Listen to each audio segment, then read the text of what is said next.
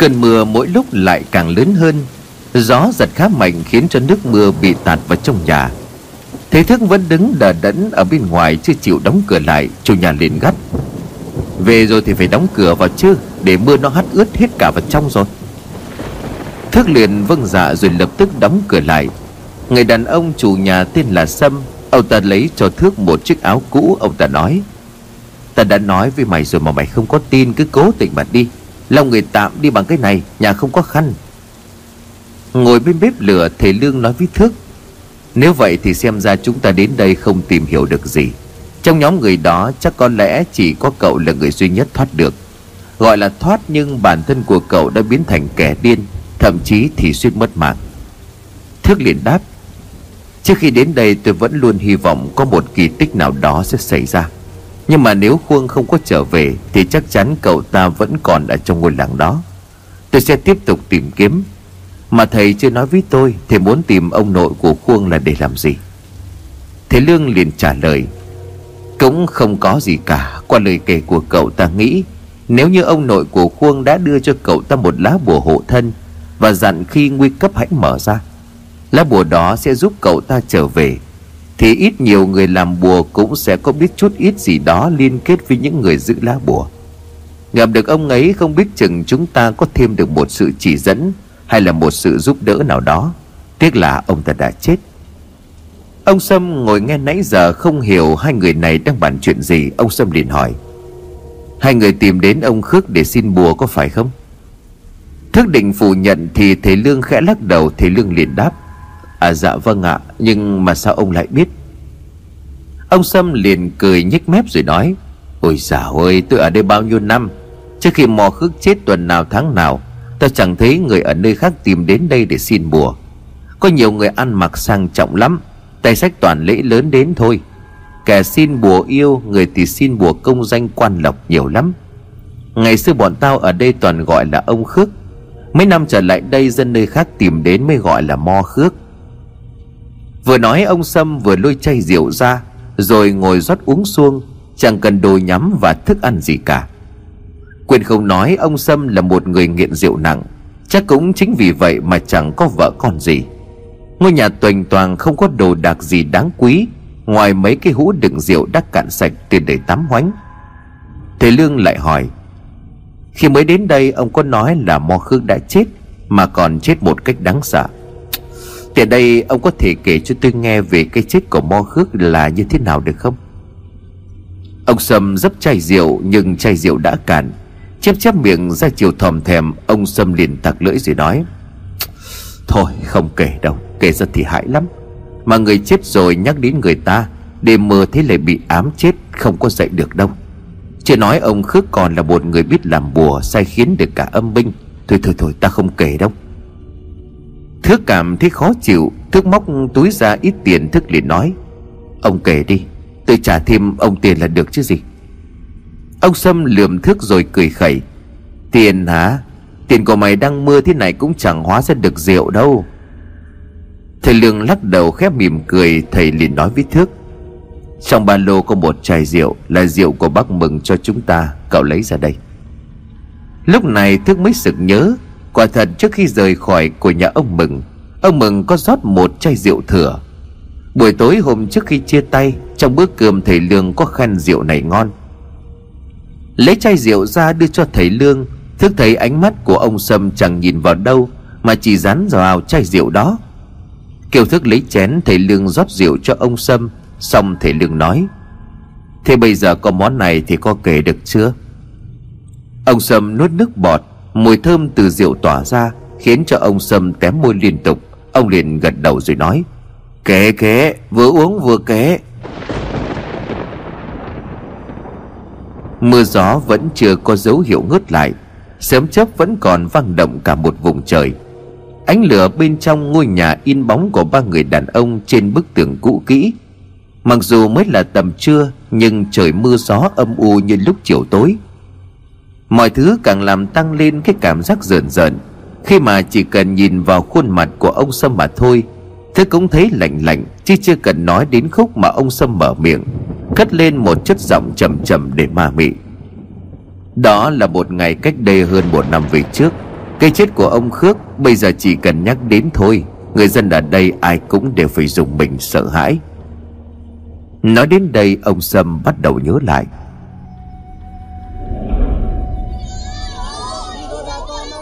Buổi trưa ngày hôm đó, Ông Sâm đang lang thang đi tìm rượu.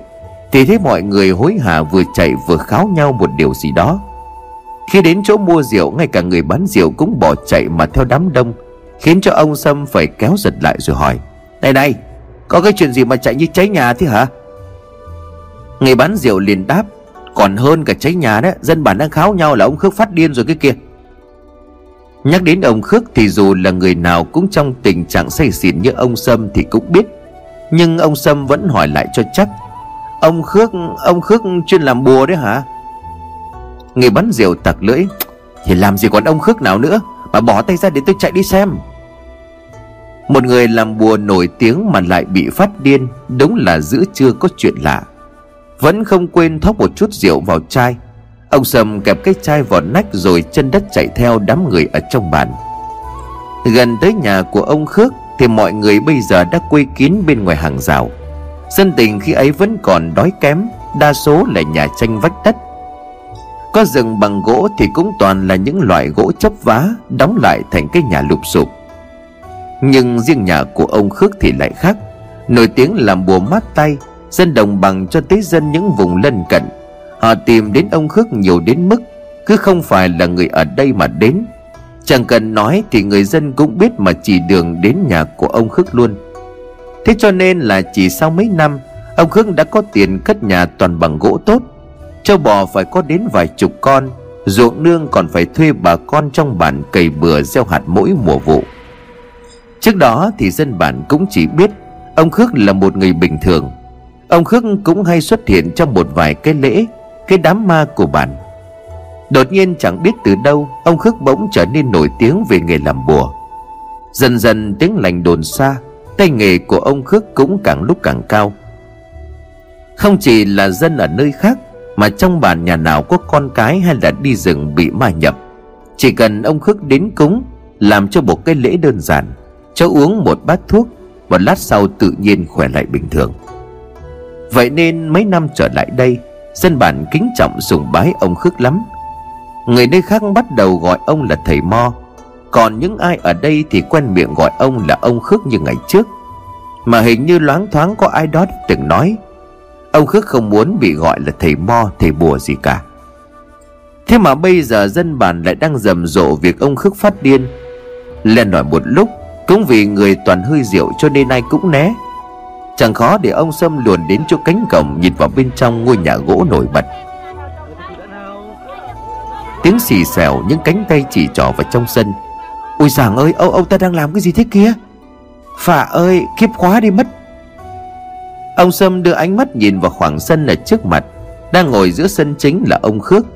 Nhưng trên nền sân là một vũng máu nhơ nhớp Máu chảy loang lổ khắp sân. Đó là máu của một con bê con con bê khốn khổ đã bị ông Khước dùng dao đâm chết. Ngồi cạnh xác của con bê, Ông Khước đang xẻo từng miếng thịt sống cho Liên miệng nhai ngấu nghiến một cách điên dại. Dường như ông Khước chẳng chú ý đến những ánh mắt từ dân bản đang nhìn mình. Toàn thân nhuốm đầy máu của con bê, Mồm miệng vẫn còn đang nhai thịt sống, Đầu tóc rũ rượi. Nhìn ông Khước khi ấy, Ông Sâm sợ đến rơi tuột cả chai rượu đang kẹp ở nách. Nhưng đó chưa phải là điều đáng sợ nhất khi mà tất cả mọi người lắc đầu ngao ngán, Thì ông Khước nha cái miệng đỏ lòm toàn máu của mình ra, Cười lên một cách man dại. Cuối cùng, ông ta lấy cái rìu bổ củi Trước sự chứng kiến của mọi người. Ông Khước dư rìu chặt đứt lìa đầu của con bê. Cúi xuống nhặt cái đầu bê đó, Ông Khước chĩa nó về phía cổng nhà, Nơi dân bản đang đứng nhìn, Rồi lầm nhầm đọc những câu gì đó. Ngay lúc ấy thì mọi người co chân chạy tán loạn vì họ sợ rằng ông Khước đang yểm bùa họ. Kể đến đây thì ông Sâm giơ lòng bàn chân lên rồi nói, Vết sẹo này là do ta đập trúng mảnh vỡ từ chai rượu mà thành. Do cho tao xin chén nữa, rồi ta kể tiếp. Thước liền đáp, Chuyện vẫn còn sao à? Ông Sâm gật đầu rồi đáp, Tất nhiên rồi, Khúc sau mới là khúc đáng sợ đây này. Rượu vào tay chân của ông Sâm bớt run rẩy hẳn lại. Ông Sâm nhìn thẳng vào bếp lửa đang cháy, trầm ngâm vài giây, ông ta tiếp tục kể. Tao quả đó cũng sợ đến chạy bán sống bán chết, Sợ đến mức mà tình cả rượu. Sống bao nhiêu năm ở trên đời, Lần đầu tiên tao nhìn thấy một cảnh tượng gây sợ đến như vậy. Nhìn Đông khước xẻ thịt sống rồi cho vòi mồm nhai nhộm nhòm, Cô điên cũng chẳng ai làm như vậy. Tất cả mọi người bỏ chạy hết, Người thì bảo ông khước hóa điên do ngải quật. Người thì lại nói chắc ông ta đang luyện một loại bùa phép nào đó. Nhưng mà dù là lý do gì đi chăng nữa, Cũng chẳng ai dám bén mảng đến gần của nhà ông khước. Cho đến sáng ngày hôm sau thì người ta phát hiện, Khi mà nghe tin ông khước đã treo cổ chết ở trước hiên nhà, Tin được lan truyền đi từ một người sống gần đó. Người này nói từ buổi trưa ông Khước đã bị điên, Cả tối hôm ấy thì họ không thấy điều gì lạ. Mọi thứ im ắng một cách lạ thường. Cho đến tới sáng ngày hôm sau, Khi đi qua nhà của ông Khước, Thì họ nhìn thấy một cái xác trâu lùng lẳng ngay hiên cửa ra vào. Nhìn thoáng qua thì đó chính là ông Khước. Thức lúc này liền hỏi, Chẳng lẽ ông ấy lại phát điên đến mức treo cổ tự tử sao? Ông Sâm liền đáp, Thế nên người ta mới đồn là ông ấy bị ngài quật, Vì bỗng nhiên trở thành thầy bùa cao tay. Phải có gì đó thì mới bị như vậy. Chuyện ma quỷ không có đùa được đâu. Tao tuy là say xỉn nhưng mà tao hiểu. Đi với ma thì dần dần nó cũng lôi mình xuống âm phủ mà thôi. Thầy Lương lúc này liền nói, Vậy sau đó thì như thế nào? Ông Sâm với chai rượu rót thêm chén nữa một cách tự nhiên. Uống cạn chén khả một hơi rõ mạnh Ông Sâm liền đáp, Còn sao nữa, Người chết thì phải đem chôn. Cơ mà khổ nỗi, trước nay ông Khước Ông ấy chỉ sống với thằng cháu. Vì là thầy mo, thầy bùa Cho nên chẳng ai dám giao du với nhà ông ấy. Chưa mấy kẻ từ đầu đâu tìm đến để xin bùa. Nhưng mà khoảng thời gian đó, Thằng cháu của ông ta cũng đi đâu biệt tâm Không ai biết được gì cả. Chuyện chôn cất người chết trong bản xưa nay cũng không phải là hiếm. Chỉ là cái chết của ông Khước, Cộng thêm công việc của ông ta làm Khiến cho người dân sợ hãi. Có ai dám bén mảng vào bên trong đâu? Thức khẽ nhìn thầy Lương nếu tính thời gian thì lúc ấy Khuông cháu nội của Mo Khước Đang cùng Thước và nhóm bạn của mình, Đang đi tìm vàng trong khu rừng chết chóc. Thước liền hỏi, Vậy là dân bản cứ để xác của ông ấy treo lơ lửng mà không có hạ xuống? Ông Sâm liền tặc lưỡi rồi nói, Ban đầu đúng là như vậy, Nhưng cũng phải thôi. Ai dám lại gần một cây xác như vậy? Nhưng mà may sao nơi đây lại gần với chỗ bộ đội biên phòng đóng quân, Giáp danh với biên giới của Lào. Cho nên bọn tao chạy đến đó để tìm bộ đội nhờ giúp đỡ. Đến trưa thì bộ đội đưa xác của ông khức xuống, Rồi cùng bộ đội lo việc liệu ma chay. Đào huyệt cho ông ấy, Giờ định sáng sớm hôm sau sẽ đem đi chôn. Thức thở phào một cách nhẹ nhõm, bởi dù sao thức cũng đã từng gặp ông nội của khuông vài lần. Không sai khi nói ông khước có chút gì đó cổ quái, Nhưng thầy mo thầy bùa không cổ quái sao được. Tuy nhiên nghe khuông kể, Ông nội của khuông xưa nay chỉ làm bùa giúp người ta cầu công danh. Làm bùa yêu chứ không hề làm những thứ bùa ngài hại con người. Lúc đến đây khi mà nghe tin mò khước đã chết Thức còn không nghĩ đó là sự thật. Chỉ khi tìm đến nhà mo khước, Ngôi nhà vắng vẻ im lìm, Bầu trời tối sầm trước khi đổ mưa xuống, Cộng thêm sớm chấp đùng đoàn Lại càng khiến cho ngôi nhà trở nên đáng sợ. Hỏi ai thì người ta cũng tái xanh mặt mũi Và đều trả lời, Mò khước đã chết hơn một năm nay. Bây giờ nghe câu chuyện từ miệng của ông Sâm Thức thấy cái chết của mò khước thật khốn khổ, Thật tội nghiệp. Chết không một ai bên cạnh, Dân bản thì sợ không ai dám đến gần. Chết mà xác còn treo lơ lửng đến tận trưa ngày hôm sau mới được đưa xuống. Nghĩ đến đây, Thước lại càng hy vọng, Ông trời dù lòng thương cho Khuông vẫn còn sống. Nhưng xem ra hy vọng đó quá là mong manh. Thời gian đã trôi qua hơn một năm, Liệu lão già đáng sợ đó có để khuôn sống Hay kết cục cũng như là khăm và tùa mà thôi. Thức liền khẽ thở dài rồi nói, Đúng là kiếp người, Cuối cùng chết đi cũng là nằm sâu dưới lòng đất Trở về với cát bụi. Ông Sâm lại rót rượu, Đặt cái chén xuống nền nhà, Ông ta mở to đôi mắt, Nhìn thẳng vào thước Ông ta nuốt nước bọt như thể đang chấn tĩnh lại Một phần tâm lý. Ông Sâm liền gần giọng rồi nói Vậy sao? Nhưng mà với ông Khước cái chết của ông ta lại không đơn giản như vậy đâu. Và đó cũng chính là lý do tại sao ta lại nói Không ai muốn nhắc đến ông ta một chút nào cả. Thức lạnh người nhìn vào mắt của ông Sâm Bỗng dưng thức nổi ra gà Thức liền ấp úng nói Ông, ông làm sao vậy? Bỏ qua thước, quay sang nhìn thầy Lương, Ông Sâm hỏi, Các người đã bao giờ thấy xác chết sống lại chứ? Khẽ cau đôi lông mày, Nhưng lập tức thầy Lương nhắm mắt lại, Thở nhẹ cầm chén rượu lên nhấp một ngụm, Thầy Lương liền đáp Sắc sống lại sao? Có thể cho tôi nghe để mở rộng tầm hiểu biết được không? Thức liền run rẩy rồi nói, Ông uống quá nhiều rồi đó. Làm gì có cái chuyện người đã chết sống lại. Đừng nói với tôi là ý của ông là Mò khước ấy sau đó đã sống lại đấy nhé. Ông Sâm lừ đừ nhìn thước, Bất chợt bàn tay của ông ta túm chặt đích chai rượu. Chẳng rót ra chén nữa, Cứ như vậy ông ta tu ở ngực. Thức nhìn thầy Lương chờ đợi xem thầy Lương sẽ nói gì.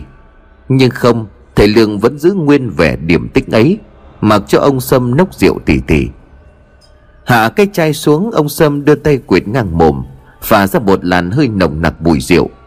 Ông Sâm giật giật vành tai rồi nói, Thế mà lại đúng là như vậy đấy.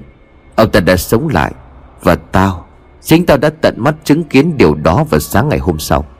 Khi mà tao cùng với một vài người dân ở trong bản đến nhà của ông ấy, Để xem bộ đội đưa ông ấy đi chôn, Nhưng mà...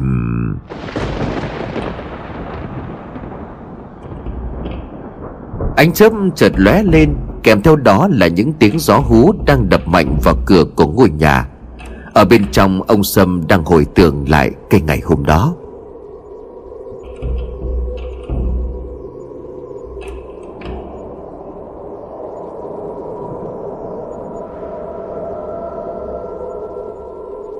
Ơ kìa, ông Sâm, Ông đang đi đâu vậy hả? Đừng nói với tôi là ông đi tiễn ông Khước đấy. Một người đi vượt lên hỏi Khi thấy điệu bộ lù khù của ông Sâm. Ông Sâm lúc này liền đáp Cũng là người cùng bản mà, Hơn nữa chẳng lẽ lại để bộ đội người ta làm hết? Phải đến xem thế nào chứ? Mày cũng nghĩ thế cho nên mới đi còn gì?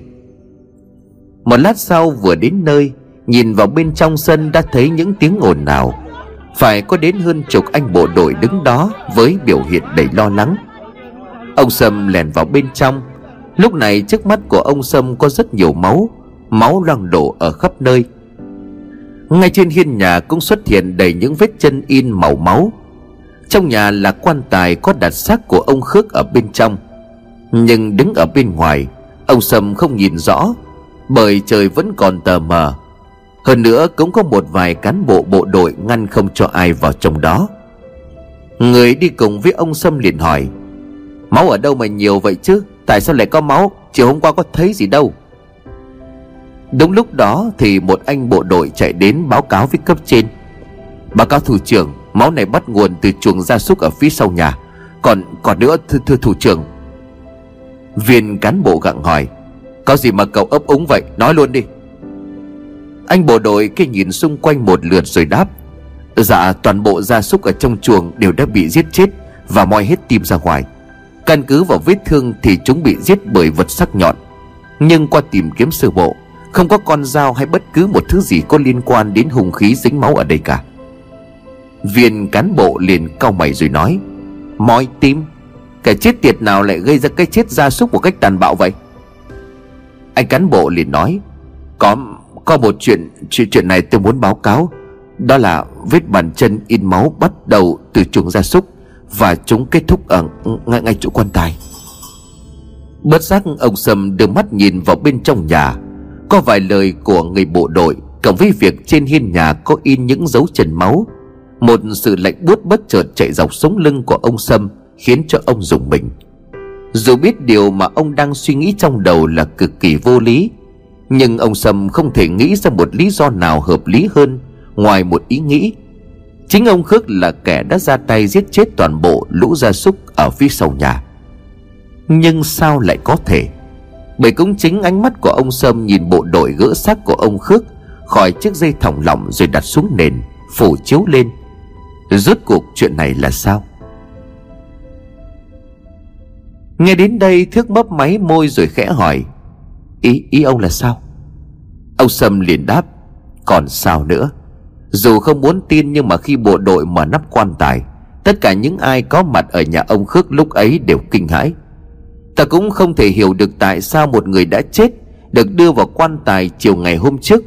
Nắp quan tài cũng đã đóng đinh cố định lại. Thế mà Thước tiếp tục im lặng để lắng nghe. Tiếng củi vẫn đang cháy lép bép ở trong bếp.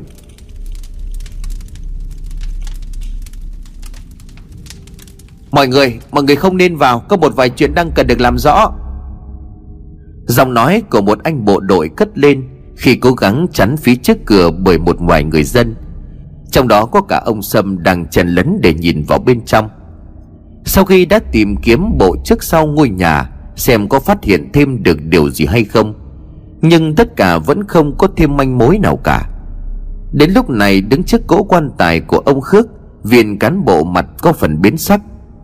Chắc ông ta có lẽ cũng đang nghĩ đến một khả năng, Nghe tưởng chừng như rất hoang đường. Tuy nhiên mọi thứ, mọi dẫn chứng Cuối cùng đều hướng đến vị trí Nơi chiếc quan tài được đặt trên cái sập gỗ. Mà thường ngày ông Khước ngồi ở trên sập Tiếp đón khách từ nơi xa đến để xin bùa.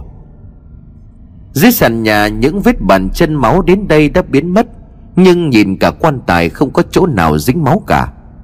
Nắp quan tài được bịt kín Đinh đóng trên quan tài vẫn còn nguyên.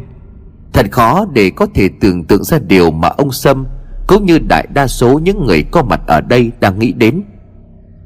Nhưng mọi thứ muốn rõ ràng thì chỉ còn một cách để chứng minh.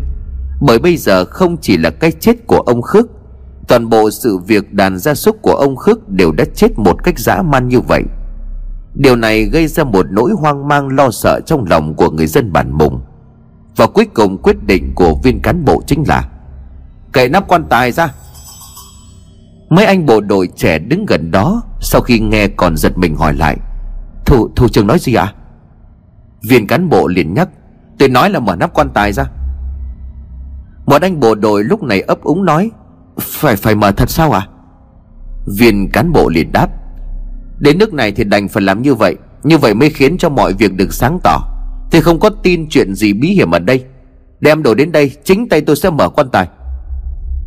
Lời nói đanh thép, Ánh mắt cương nghị cũng như sự quyết đoán của viên cán bộ Khiến cho ông Sâm phải nể phục. Trong cái hoàn cảnh mà ai ai cũng đang giận hết tóc gáy nổi ra gà, Về những suy nghĩ hoang tưởng, Thì viên cán bộ kia lại đưa ra một quyết định táo bạo đến như vậy. Dụng cụ được đem đến Không một ai dám giúp, Có người còn đứng cách xa vì sợ. Bởi kệ nắp quan tài của người đã chết là một điều đại kỵ. Còn chưa nói người chết nằm trong quan tài, lại là một thầy mo nổi tiếng về làm bùa.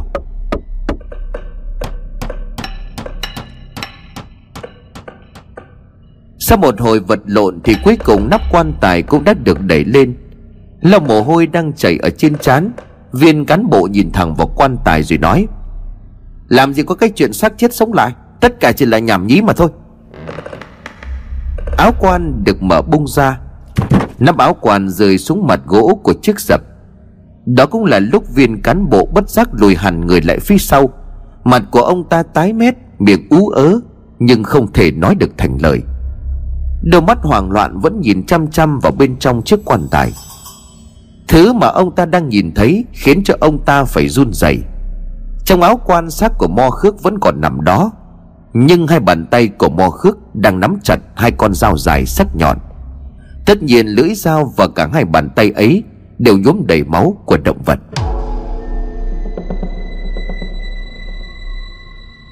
Ở bên ngoài lúc này, ông Sâm cùng một vài người dân bản mùng mới lò dò tiến vào bên trong để nhìn cho thật rõ. Ông trời ban cho con người một bản tính cố hữu, Đó chính là sự tò mò. Mặc dù bên ngoài rất kinh sợ Nhưng họ vẫn bị tính tò mò thôi thúc. Để rồi sau khi nhìn vào trong áo quan Họ một lần nữa co chân bỏ chạy.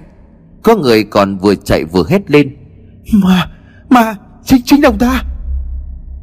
Riêng ông Sâm nhìn sắc của mo khước Ông Sâm hãi hùng ngồi bệt xuống sàn nhà Miệng của ông ấp úng. Ta, ta, ta đã bảo rồi mà Chúng mày Chúng mày sẽ bị ám Quay trở lại hiện tại. Câu chuyện mà ông Sâm đang kể Khiến cho người ta vừa sợ, Nhưng lại vừa nảy ra những thắc mắc, Bởi trong câu chuyện có nhiều điểm quá là vô lý. Ông Sâm lại cầm chai rượu tu ửng ngực, Nãy giờ thức để ý, Cứ mỗi khi phải kể đến một đoạn gây sợ nào đó, Có liên quan đến cái chết của Mo Khước. Ông Sâm nốc rượu như thể muốn mượn rượu để chấn an lại bản thân, Quên đi nỗi khiếp sợ ấy. Lau rượu đang chảy xuống cằm Ông Sâm liền nói Đời tao chưa bao giờ nhìn thấy thứ gì đáng sợ như vậy. Hơn một năm qua dân ở đây chỉ cần nhắc tới câu chuyện này Ai ai cũng run rẩy lắc đầu. Còn câu chuyện của bộ đội chỉ là thứ để lừa dối những kẻ không biết gì mà thôi. Tao, tao tận mắt chứng kiến đây này. Thức ngạc nhiên Sao lại còn câu chuyện của bộ đội gì ở đây? Thức liền hỏi. Câu chuyện của bộ đội mà ông đang nói là sao?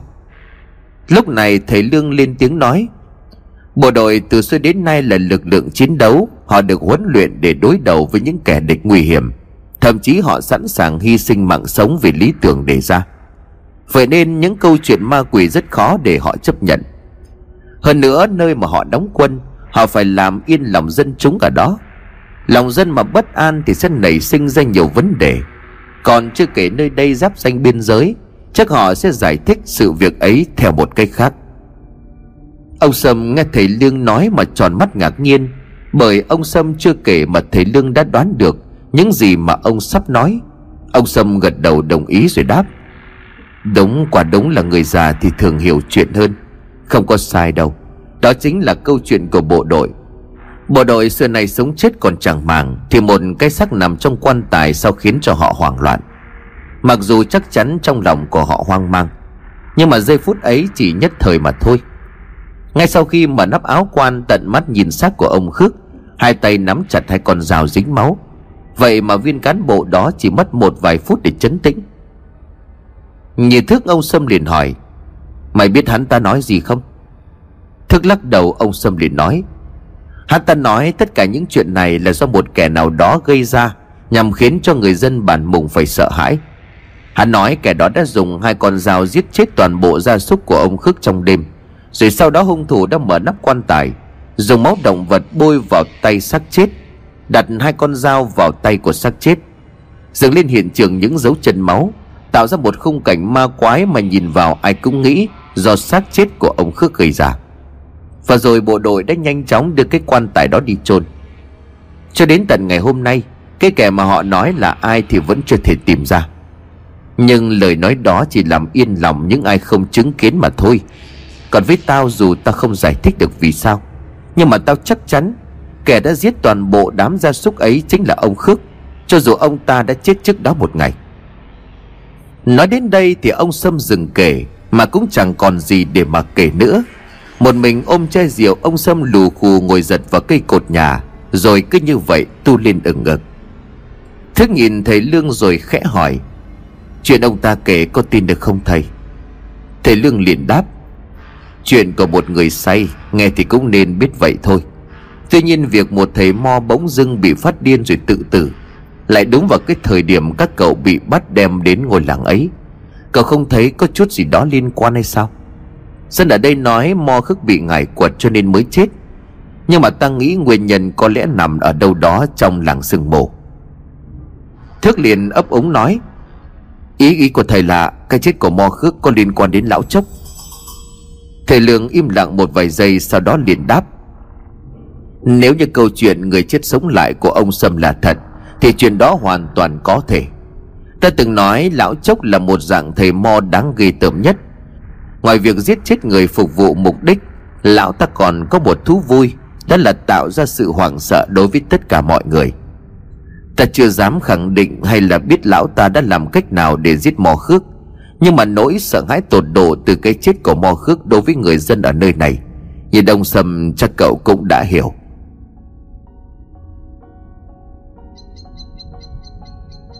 Sáng sớm ngày hôm sau, Thầy Lương cùng Thức thu dọn hành lý để tiếp tục lên đường. Thức liền nói, Ông Sâm say quá rồi, Có cần đánh thức ông ấy dậy không thưa thầy? Thầy Lương lắc đầu lấy ra chút tiền khét đặt vào lòng bàn tay của ông Sâm. Thầy Lương liền đáp, không cần đâu, Cứ để ông ấy ngủ, Chúng ta đi thôi. Bước ra bên ngoài, bầu trời vẫn còn âm u, Nền đất trơn trượt khá là khó di chuyển. Nhìn thấy Lương thức liền nói, Hay là ở lại đây thêm một ngày đường cho nó khô bút lại rồi đi được không thầy? Thầy Lương liền đáp, Vậy lỡ như hôm nay tiếp tục mưa thì sao? Mục đích khi mà ta đến đây là để tìm mo khước. Nay ông ấy đã chết, nơi này không cần phải lưu lại nữa. Đừng quên cậu vẫn còn đang có chuyện cần phải làm. Nán lại càng lâu, Hy vọng của cậu sẽ càng nhỏ. Thức liền hiểu ra Thức vội cúi đầu vâng dạ. Tôi hiểu rồi, Thầy đúng là một người suy nghĩ thấu đáo. Xin lỗi thầy, chúng ta đi thôi. Từ đây đến địa phận xím bạc chắc phải ba ngày đường nữa. Đường đất trơn thầy đi cẩn thận. Rời khỏi bàn mông mà chỉ biết được một tin buồn về sự đột ngột có phần rùng rợn của Mo Khước. Điểm đến tiếp theo của hai người chính là vùng núi rừng hoang sơ mang tên là Xím Bạc. Liệu điều gì đang chờ đợi họ ở phía trước? Nỗi sợ hãi, sự ám ảnh kinh hoàng Hay thậm chí là cả cái chết đang rình rập? Một nơi được cho rằng chỉ có trong truyền thuyết Bởi những kẻ kể lại câu chuyện về nơi đó Không chết thì cũng trở nên điên loạn. Nơi khởi nguồn cho sự ham muốn của con người Về thứ được gọi là vàng. Nhưng cũng chính là nơi mở ra cánh cửa tử Chào đón những kẻ không vượt qua được sự cám dỗ chết người. Dẫu biết vậy, Nhưng cả hai vẫn hạ quyết tâm Bước về phía trước.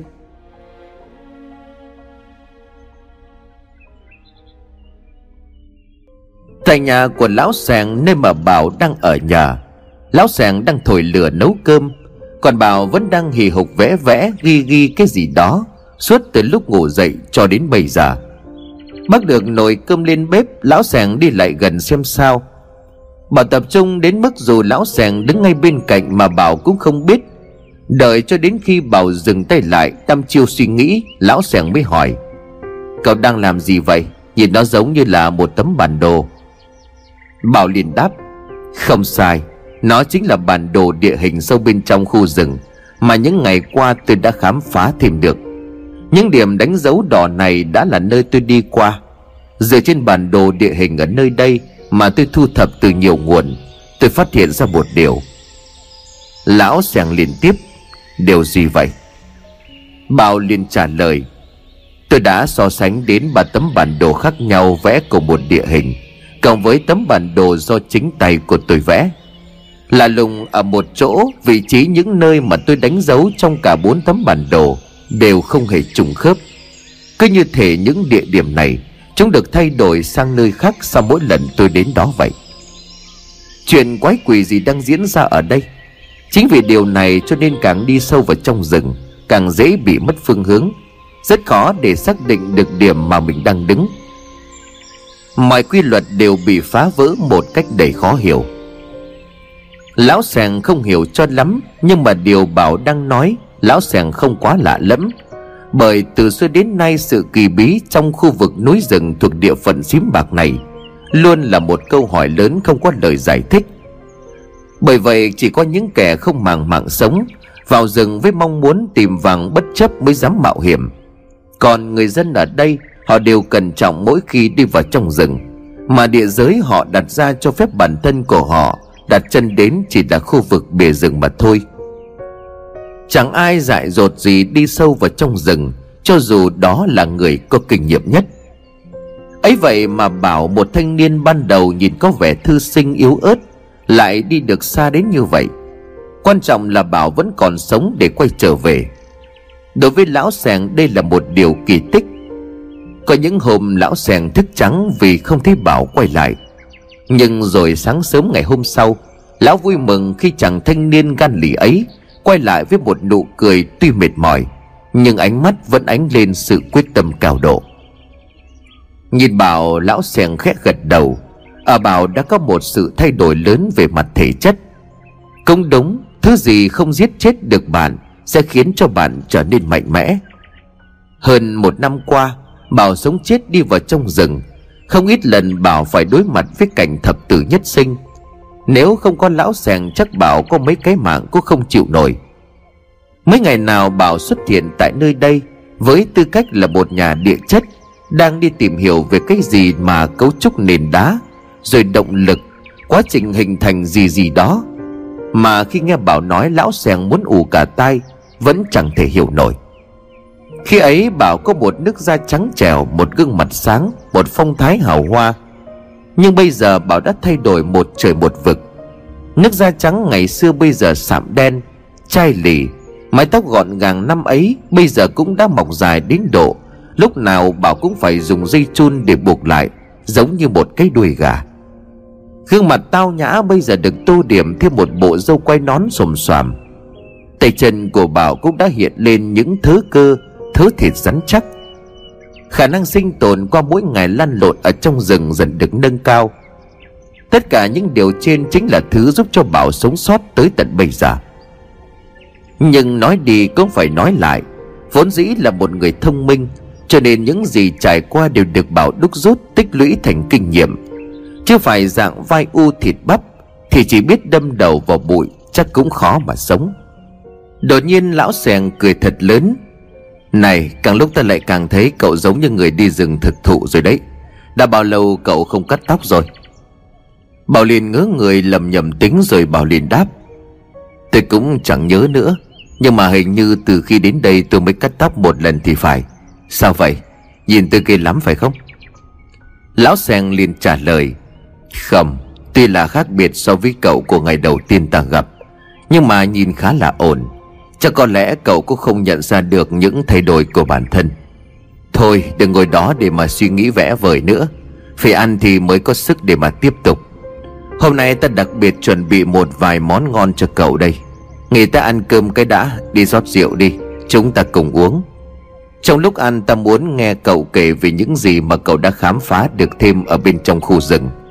À mà quên, Trước đó ta nghĩ cậu nên đi cạo hoặc là tỉa bớt đám dâu ở trên mặt đi đã.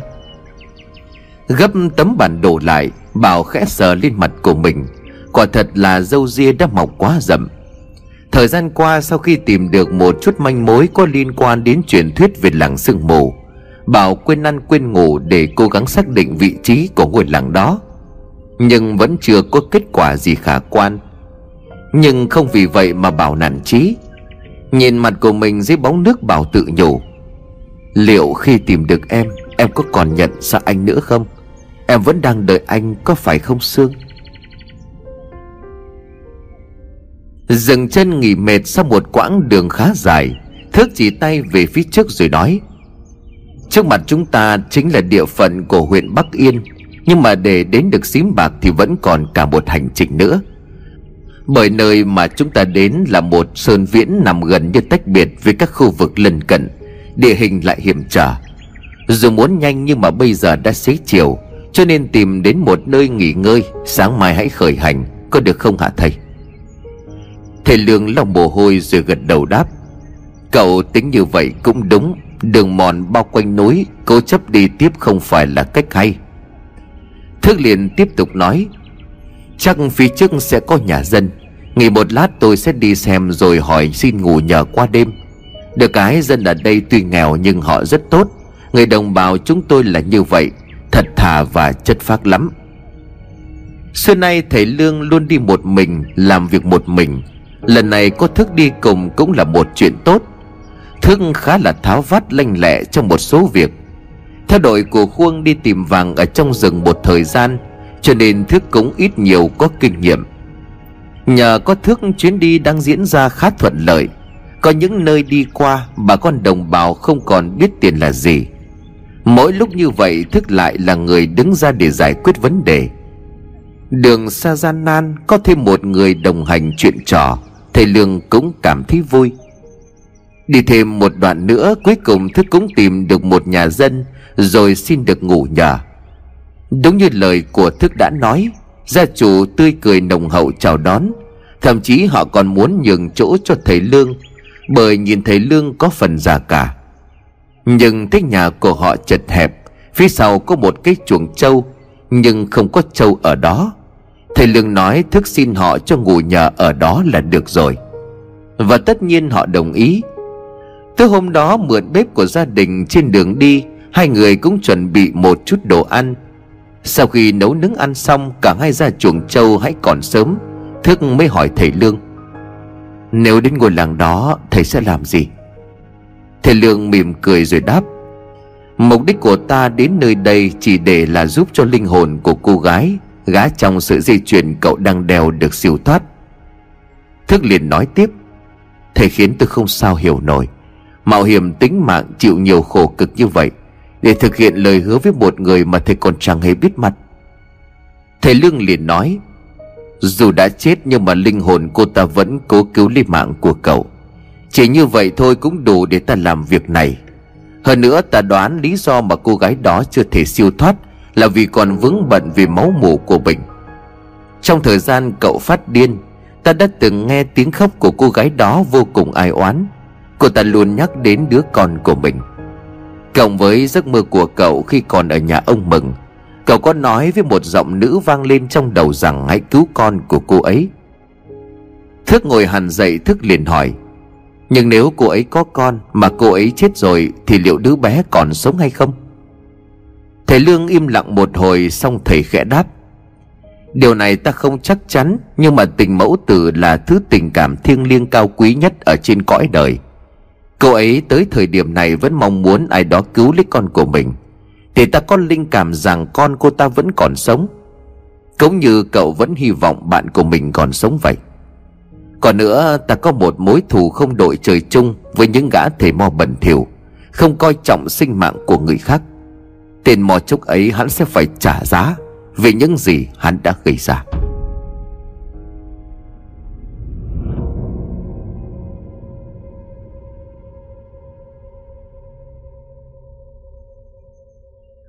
Hai ngày sau Vượt qua nhiều khó khăn, Cuối cùng thầy Lương và Thước cũng đặt chân đến địa phận của xím bạc.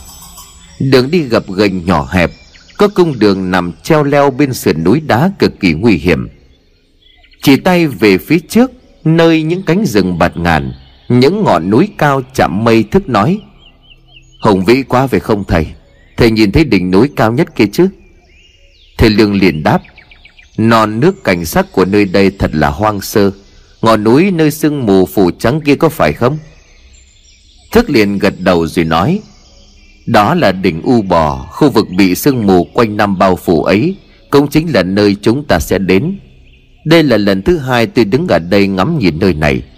Chỉ có điều lần đầu tôi rất háo hức, Có chút gì đó trong tôi như là thôi thúc sự khám phá. Nhưng mà lần này nhìn màn sương mù tựa mây mờ kia, tôi lại thấy dùng mình. Một thứ sương mù chết chóc thầy lương hiểu cảm giác của thước, quay lại nơi suýt nữa đã giết chết mình không phải là điều ai cũng dám làm. Thức đã phải đấu tranh tư tưởng, dẹp bỏ nỗi sợ qua một bên để đi đến quyết định này. Đối diện với nỗi sợ chính là cách loại bỏ nó nhanh nhất, nhưng cũng chính là cách nguy hiểm nhất. Thầy lương nhìn vào chiếc ba lô thức đang đeo ở trên lưng. Qua nhiều ngày đi đường, ba lô của Thước đã xẹp và nhẹ đi trông thấy. Bởi những thứ thức ăn dự trữ đem theo Gần như đã dùng hết sạch.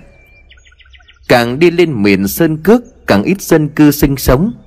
Tới qua hai người đang ngủ ở ven đường Bởi không tìm được nhà dân. Cũng đúng địa hình ở nơi đây toàn là núi đá, Đường đi không thuận lợi, Không thể mong đợi được gì hơn. Thầy Lương liền nói, để vào trong rừng chúng ta cần phải chuẩn bị lương thực để đem theo chứ. Nhưng mà xem ra chỗ này không có người sinh sống thì phải. Thức liền cười rồi liền đáp. Thế cho nên tôi mới nói, Thầy cần tôi đi cùng đó. Thầy Lương ngạc nhiên. Nói vậy là cậu đã có dự tính trước điều này. Thức liền gật đầu rồi đáp. Tất nhiên rồi, Đây cũng chính là lý do Vì sao hai ngày trước khi đi qua một thị trấn, Tôi lại không mua lương thực đem đi đường. Thứ nhất là bởi vì tôi biết đường đi vào xím bạc rất hiểm trở. Việc mang vác nặng sẽ kéo theo nguy hiểm và mất sức. Còn điều thứ hai đúng là nơi đây là miền vùng núi hoang vu. Nhưng không vì thế mà không có người sinh sống. Chỉ là rất ít mà thôi. Nhưng may mắn tôi biết được một ngôi làng nhỏ nằm ở một thung lũng cách đây không quá xa. Lần trước sau khi đến đây, Mặc dù chúng tôi đã chuẩn bị đem theo rất nhiều lương thực thực phẩm, nhưng đó là do cả nhóm chúng tôi đều là thanh niên, Là những người có kinh nghiệm đi rừng. Và quan trọng hơn khi ấy chúng tôi chưa biết được có một ngôi làng nằm ở ngoài bìa rừng kia. Vì thế nên là mỗi khi trở ra mua lương thực rất là vất vả. Thầy Lương liền hỏi, Vậy sao các cậu lại phát hiện ra ngôi làng nằm ở ngoài bìa rừng ấy? Thức liền đáp, Như tôi đã kể, bên trong khu rừng có gì đó rất lạ. Ngay cả những người đi rừng giỏi như là A Bường, A Định Cũng phải rất vất vả mới xác định được phương hướng. Dù vậy cũng không hoàn toàn chính xác. Trong một lần, tôi cùng với A Bường nhận nhiệm vụ quay trở ra để mua nhu yếu phẩm. Chẳng biết đi thế nào, cuối cùng tôi và A Bường lại đặt chân đến ngôi làng ấy. Lát nữa đi tiếp thầy sẽ thấy. Ở nơi đây rừng núi hoang vu, Nhưng vẫn có một vài thung lũng.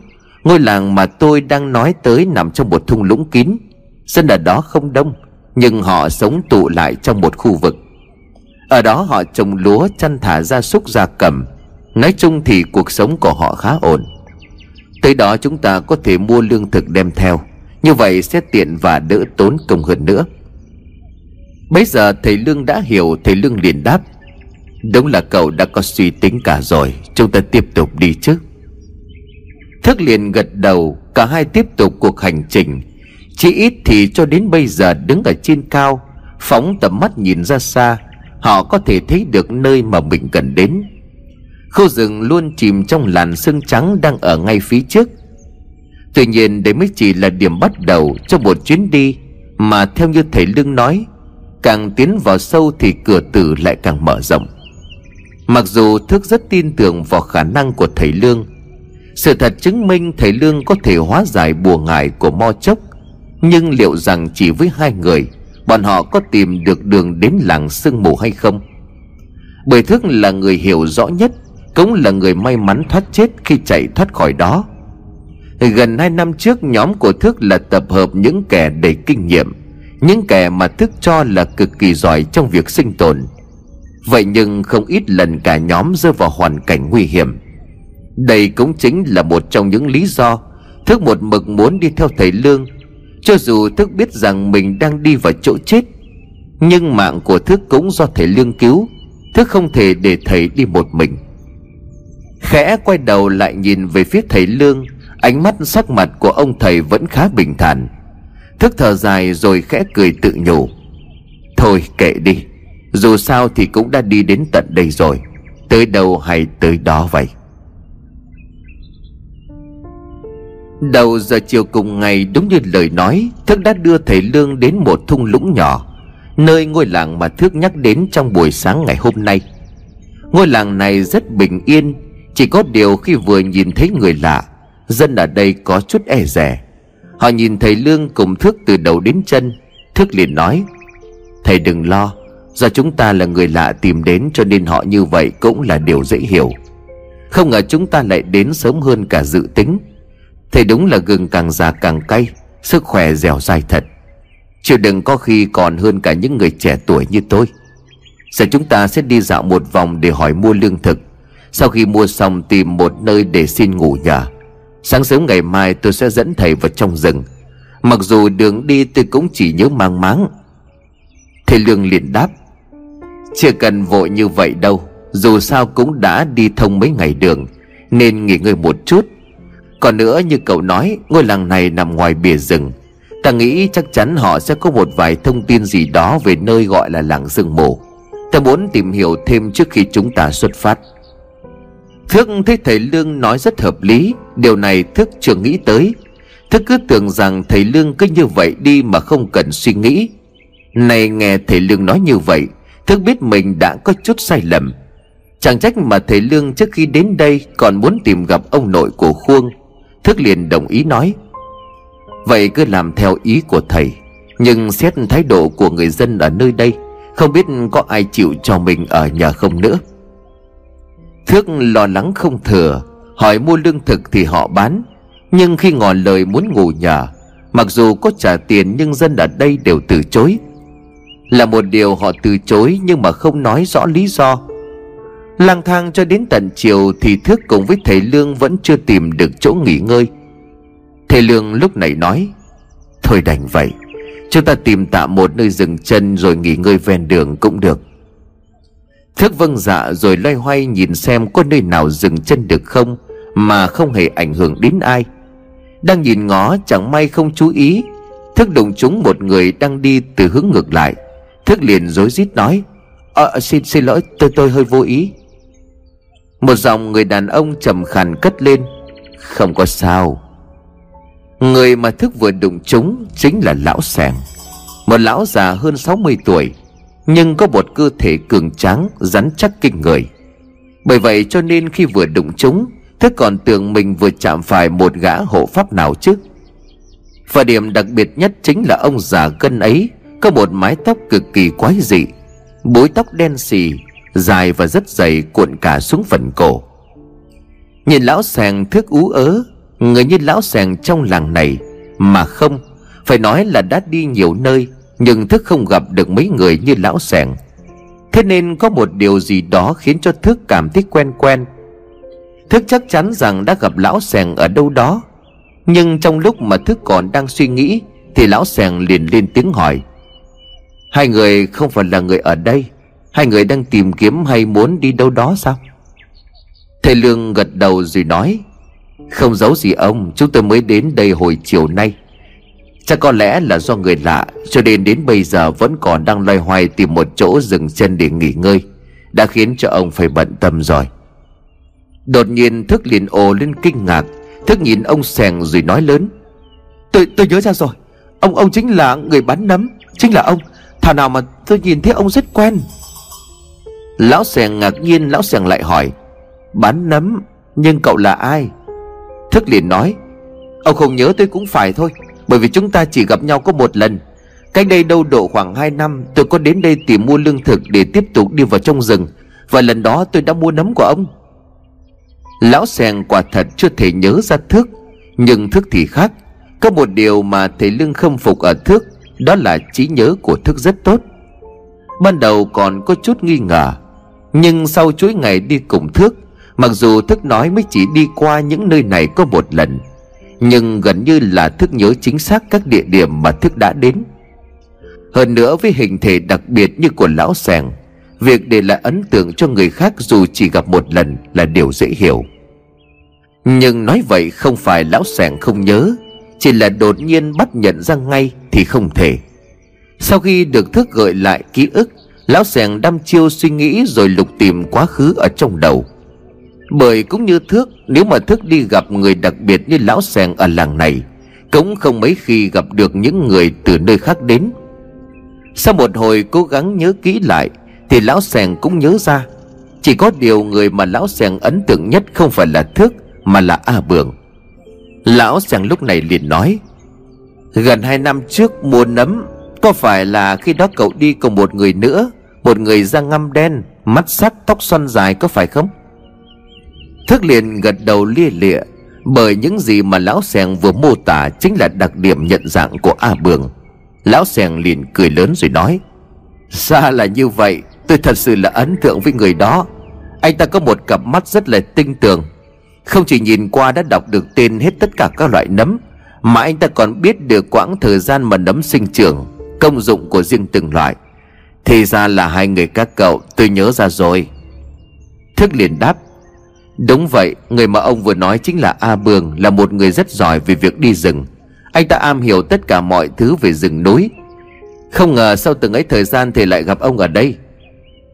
Lão sàng chật nhau mày, Lão sàng liền hỏi, Khoan đã, Vừa rồi cậu nói gần hai năm trước, Các cậu mua lương thực để đi vào trong rừng. Lúc đó tôi đã ngờ ngợ hai cậu là người đi tìm vàng, Có phải vậy không? Thức liền cúi mặt và khẽ gật đầu, Đúng là như vậy. Lão sàng liền tiếp. Vậy là các cậu đã bỏ cuộc và quay về. Thế mà tôi cứ đinh ninh những ai vào trong rừng đi tìm vàng đều chết cả rồi chứ. Tôi nói như vậy là bởi vì nhiều năm trước đây, cũng có những người đi tìm vàng rồi ghé qua nơi này, Nhưng mà chẳng có ai quay trở lại cả. Thức nắm bàn tay lại run giọng Thức liền nói, Nhóm của tôi và cả anh Bường mà ông vừa nhắc đến, Tất cả đều đã chết. Chỉ có tôi là người may mắn sống sót thoát ra khỏi đó. Lão sèn xứng người khi mà nghe Thức nói như vậy. Đứng ở ngoài đường nói chuyện không tiền cho lắm. Hơn nữa, dường như lão sèn cũng đã nhận thấy chút gì đó trong lời nói của Thước, có liên quan đến việc mà Bảo đang làm. Lão sèn liền đáp, Trời cũng sắp tối rồi, Dù sao thì gặp gỡ như thế này cũng là cái duyên. Tôi có ý như thế này, Không biết hai người có đồng ý hay không? Trước mắt cả hai người vẫn chưa tìm được chỗ nghỉ ngơi, Hay là về tạm nhà tôi. Tuy không có rộng rãi Nhưng mà chỉ để nằm ngủ thì không có vấn đề gì đâu. Các vị à, đồng ý chứ? Thầy Lương cúi đầu cảm ơn thầy Lương trả lời. Nếu được như vậy thì còn gì bằng, Làm phiền ông rồi. Lão Seng mỉm cười rồi nói, Tôi tên là Seng, Ở đây mọi người vẫn gọi tên là Lão Seng. Vậy thì đi theo tôi, Chuyện này chắc sẽ thú vị lắm đây. Thức liền hỏi Ông nói thú vị là sao? Lão sàng liền đáp, Cứ đi đi rồi biết, Tôi cũng có một vài thứ muốn nghe từ cậu. Đợi đến nhà tôi sẽ nói. Thầy Lương cũng đáp lại lời của lão sàng, Thật là trùng hợp, Chúng tôi cũng có một vài chuyện muốn hỏi lão, Vậy thì ta đi thôi. Đi theo lão sàng, Thầy Lương cùng thước được dẫn tới một ngôi nhà, Nằm tách biệt trên một quả đồi. Nhà được dựng bằng gỗ khá chắc chắn Mở cổng tre lão sèn chỉ vào trong rồi nói, Đây là nhà của tôi, Hiện tại chỉ có một mình tôi ở đây, Cho nên hai người cứ tự nhiên. Chung nước ở phía sau có thể ra đó để rửa mặt mũi. Chắc cả hai cũng đã đói rồi, Để tôi nấu cơm đãi hai người. Thước liền xua tay, ấy chết, Cái chuyện cơm nước sao dám phiền ông được chứ, Cứ để tôi. Lão sèn liền gạt đi, Ôi xào ôi, đừng có khách sáo. Dù sao hai người cũng là khách Khách đến nhà thì chủ nhà phải có gì đó để đãi khách chứ. Người dân chúng tôi ở đây rất thân thiện và tốt bụng. Họ không cho hai người ở nhà, Chính là vì họ nghĩ hai người là những kẻ đi tìm vàng. Thế Lương lại hỏi, Sao họ lại sợ những người đi tìm vàng về Lão Sen Lão Sen liền đáp, Bởi như khi nãy tôi đã nói, Người đi vào rừng tìm vàng thì hầu như đều chết cả. Dân ở đây họ sợ cho những người đi tìm vàng ở nhà. Sau khi chết hồn, ma của họ sẽ quay lại nhà đó để báo oán. Thầy Lương liền hỏi tiếp, Vậy lão không sợ hay sao mà cho chúng tôi ở nhà?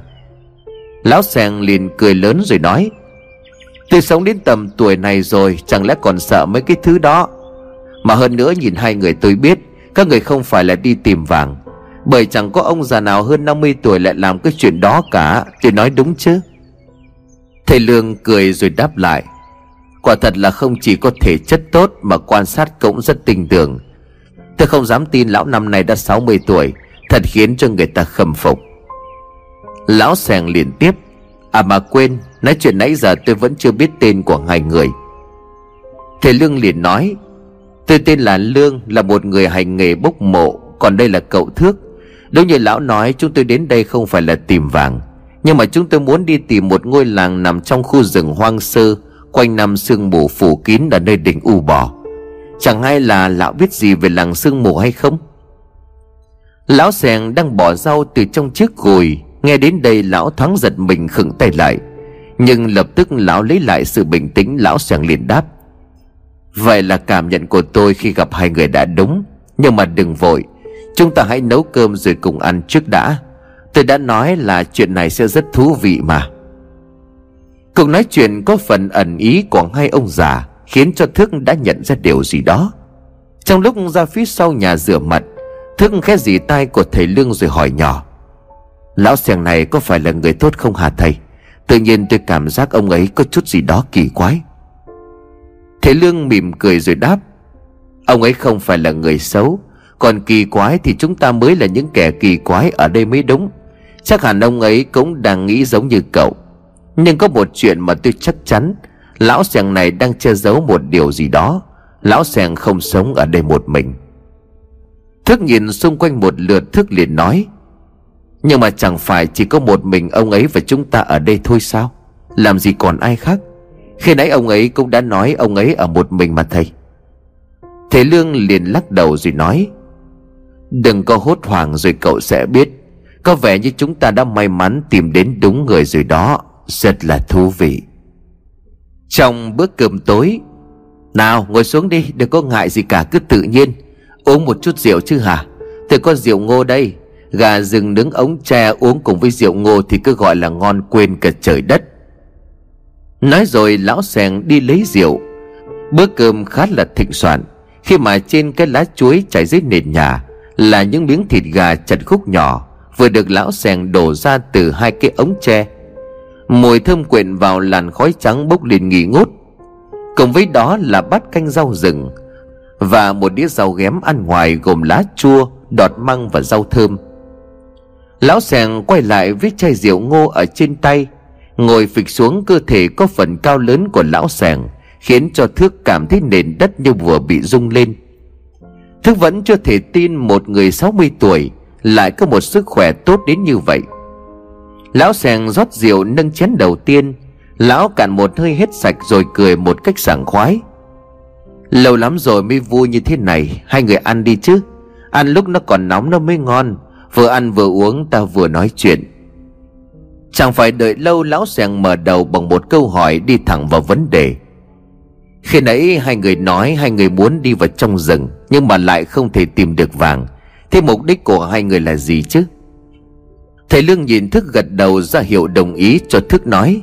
Thức liền trả lời lão sèng Chuyện kể ra khá là dài dòng, Nhưng mà tất cả đều bắt nguồn từ tôi. Như ông đã biết thì cách đây gần 2 năm, Tôi cùng nhóm bạn của mình đi vào trong rừng để kiếm vàng. Trong số tất cả 6 người thì chỉ có tôi may mắn sống sót trở ra. Bây giờ tôi muốn quay lại đó để kiếm bạn bè của mình. Lão Seng liền cười nhạt rồi nói, Cậu đang đùa tôi phải không?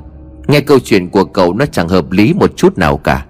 Hơn nữa, tại sao cậu lại khẳng định chỉ có một mình cậu sống sót? Cậu còn sống ra khỏi khu rừng đó, Thì các bạn của cậu có thể tự làm như vậy. Người ta nói không thể tin vào những gì đám người đào vàng kể lại quả thật không sai. Chưa nói đến việc sao đến tận bây giờ mới quay lại để tìm bạn bè của mình. Giả dụ như là bạn bè của cậu không thể thoát ra, Thì chắc chắn là họ cũng đã chết cả. Giờ mới đi tìm thì chẳng phải đã là quá muộn hay sao? Thấy thức có phần lúng túng, Thầy Lương liền cắt lời. Để tôi giải thích từng câu hỏi cho lão. Đầu tiên lý do mà cho đến tận bây giờ cậu ấy quay lại đây để tìm bạn bè Là bởi vì trong suốt hơn một năm qua, Sau khi trở về cậu ấy đã bị phát điên. Chính tôi là người đã chữa bệnh cho cậu ấy. Điều tiếp theo đúng như lời của lão nói, Có thể bạn bè của cậu ấy đã chết cả rồi. Trên thực tế, cậu ấy cũng đã tận mắt nhìn thấy bạn bè của mình đã chết. Nhưng mà không phải tất cả. Do vậy, cậu ấy vẫn còn hy vọng vẫn còn có người sống sót. Cuối cùng, tại sao cậu ấy lại hy vọng như vậy? Là bởi vì bạn bè và bản thân của cậu ta Bị một nhóm người trong rừng ra tay sát hại. Những người này được gọi với cái tên là cư dân của làng sương mù. Đang rót rượu, lão sen chợt khựng tay lại.